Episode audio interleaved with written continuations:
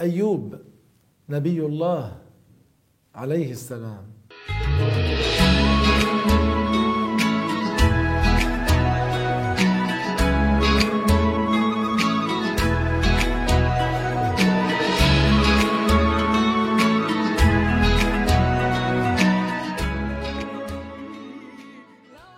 الحمد لله رب العالمين وأصلي وأسلم على سيدنا محمد النبي الأمي الأمين وعلى آله وصحبه الطيبين الطاهرين. أما بعد نبي الله أيوب عليه السلام كان له مال كثير وكان عنده أربعة عشر ولدا سبعة ذكور وسبع إناث.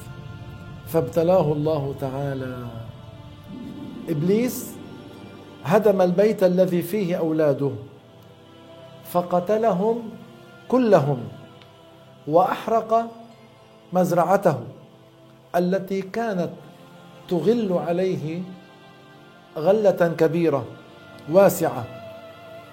ثم سلط الله تعالى عليه المرض في جسمه فاستمر مريضا ثمانية عشر عاما.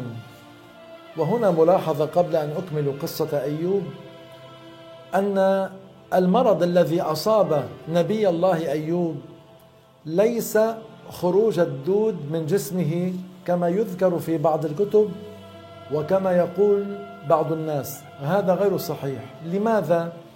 لأن خروج الدود من الجسم مرض منفر.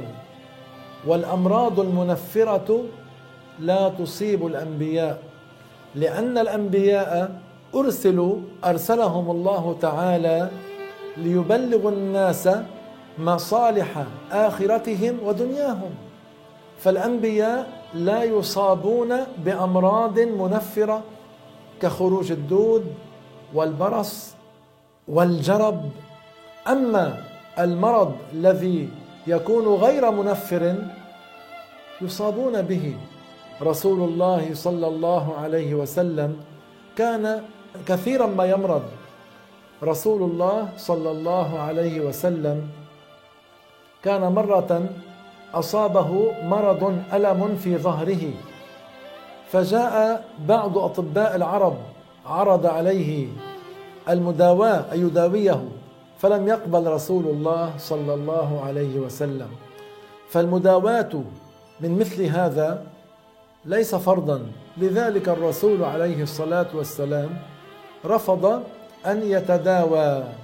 وعائشة رضي الله عنها من كثرة ما كان يمرض رسول الله صلى الله عليه وسلم تعلمت الطب. لكن الأنبياء لا يصابون بأمراض منفرة كخروج الدود كما ذكرنا. أيوب عليه السلام استمر مريضا ثمانية عشر عاما. وما دعا الله تعالى أن يعافيه. ما سأل الله تعالى أن يعافيه. كل هذه المدة. ولكن ما الذي حصل؟ مر اثنان من إخوانه أمامه فقال أحدهما للآخر هذا أيوب ابتلاه الله تعالى بهذا المرض لأنه أذنب ذنبا ما أذنبه أحد من الناس. وهذا غير صحيح. لذلك قال ذاك الرجل اشتد بلاؤه فانكسر خاطره. طعن هذا طعن في نبي الله أيوب والعياذ بالله تعالى. فدعا الله تعالى أن يعافيه. هنا أيوب عليه السلام عندما سمع هذا الرجل يتكلم عنه بغير حق هنا انكسر خاطر سيدنا أيوب عليه السلام فدعا الله تعالى أن يعافيه. وكان الناس في ذاك الزمن ما عندهم بيوت خلاء. إنما يخرجون إلى مكان يخفى عن أعين الناس تحت الأشجار يقضون حاجتهم. فقام أيوب لقضاء الحاجة فسمع هذين الرجلين يتكلمان عنه. الله تبارك وتعالى أوحى إلى أيوب عليه السلام أن يضرب الأرض برجله فطلع عين ماء. أوحى الله إليه أن يشرب من هذا الماء ويغتسل. فعاد صحيحا كما كان قبل ثمانية عشر عاما. ما به أثر المرض. ما به أثر المرض. امرأته عندما رأته قالت له هل رأيت نبي الله المبتلى؟ هل رأيت أيوب؟ ما عرفته. فقال لها أنا هو أنا أيوب. قالت له هو كان أشبه الناس بك حين كان معافى حين كان صحيحا. قال أنا هو. ثم أيوب كان له أبدران. أبدر قمح وأبدر شعير.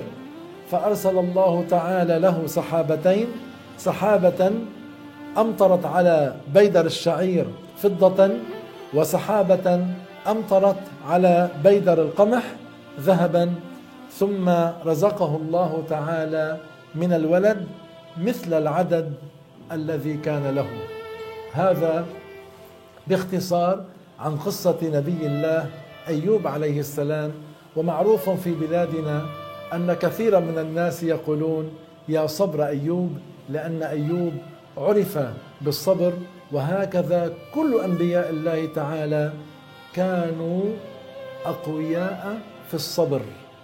ولذلك ينبغي أن نذكر آه، الأنبياء الذين كانوا معروفين بأنهم أولو العزم من الرسل وهم خمسة محمد وإبراهيم وموسى وعيسى ونوح.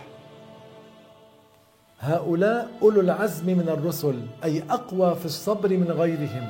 إذا كان أيوب صبر ثمانية عشر عاما وهو ليس من ضمن هؤلاء الأنبياء الخمسة.